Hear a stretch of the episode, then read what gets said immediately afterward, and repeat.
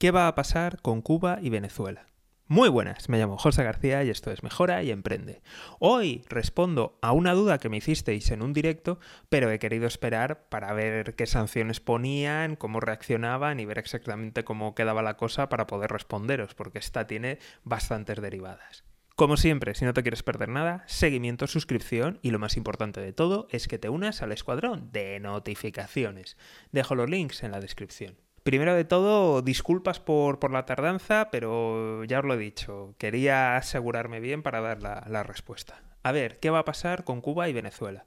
Es normal que pienses que si Rusia la sacan del sistema SWIFT y tiene su propio sistema y además se está utilizando, no sé hasta qué grado, pero sí que está bastante extendido en Venezuela y Cuba, pues que haya gente que, que esté pensando y es legítimo que piense, oye, pues igual esto aparece un nuevo sistema y podemos puentear todas las sanciones de Estados Unidos y todo fantástico y maravilloso.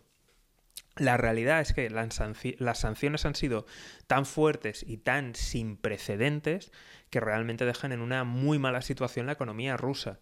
Por tanto, aunque ahora se va a volcar, bueno, se va a volcar, hago comillas, comillas, o es previsible que se vuelque en su propio sistema, ¿de acuerdo?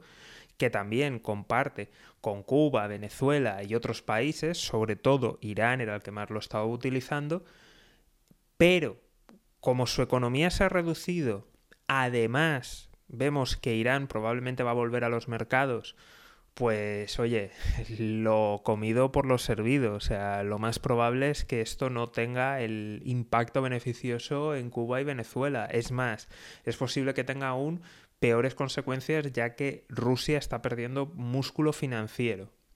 Por otro lado, y repito, las sanciones han sido tan duras y tan contundentes que otros países también se lo pueden pensar dos veces antes de, de actuar o de cambiar de, de, sistema. Recordemos que le han hecho saltar por los aires los activos del Banco Central, con lo cual eh, pensar que a lo mejor China se podía unir, la India, que otros países podían dar el paso, pero es que esos países tienen muchas reservas en dólares que también son susceptibles en caso de que digan, oye, una segunda ronda de sanciones contra países que comercian mucho con, con Rusia. Con lo cual, realmente lo, lo siento por, por, la gente que estáis allí, pero no creo que vaya a mejorar para nada la, la situación ni que vaya a cambiar nada.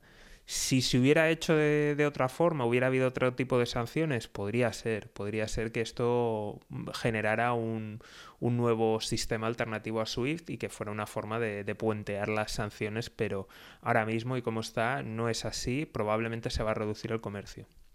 Por otro lado, estamos viendo muchas empresas rusas que pese a disponer de esta operativa, están abriendo cuentas en China y están utilizando el sistema chino de, de confirmación y seguridad, o sea, la alternativa SWIFT China.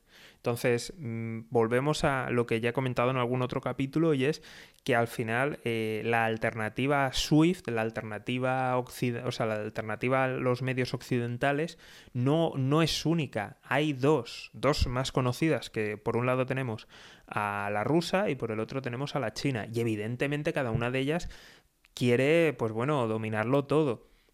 Luego, a la hora de la verdad, la mayoría de instituciones que utilizan tanto la alternativa china como la rusa realmente las tienen todas abiertas, todas trabajan con SWIFT. O sea, ninguna ha dejado de utilizar SWIFT, más bien ha sido una capa más y algo complementario.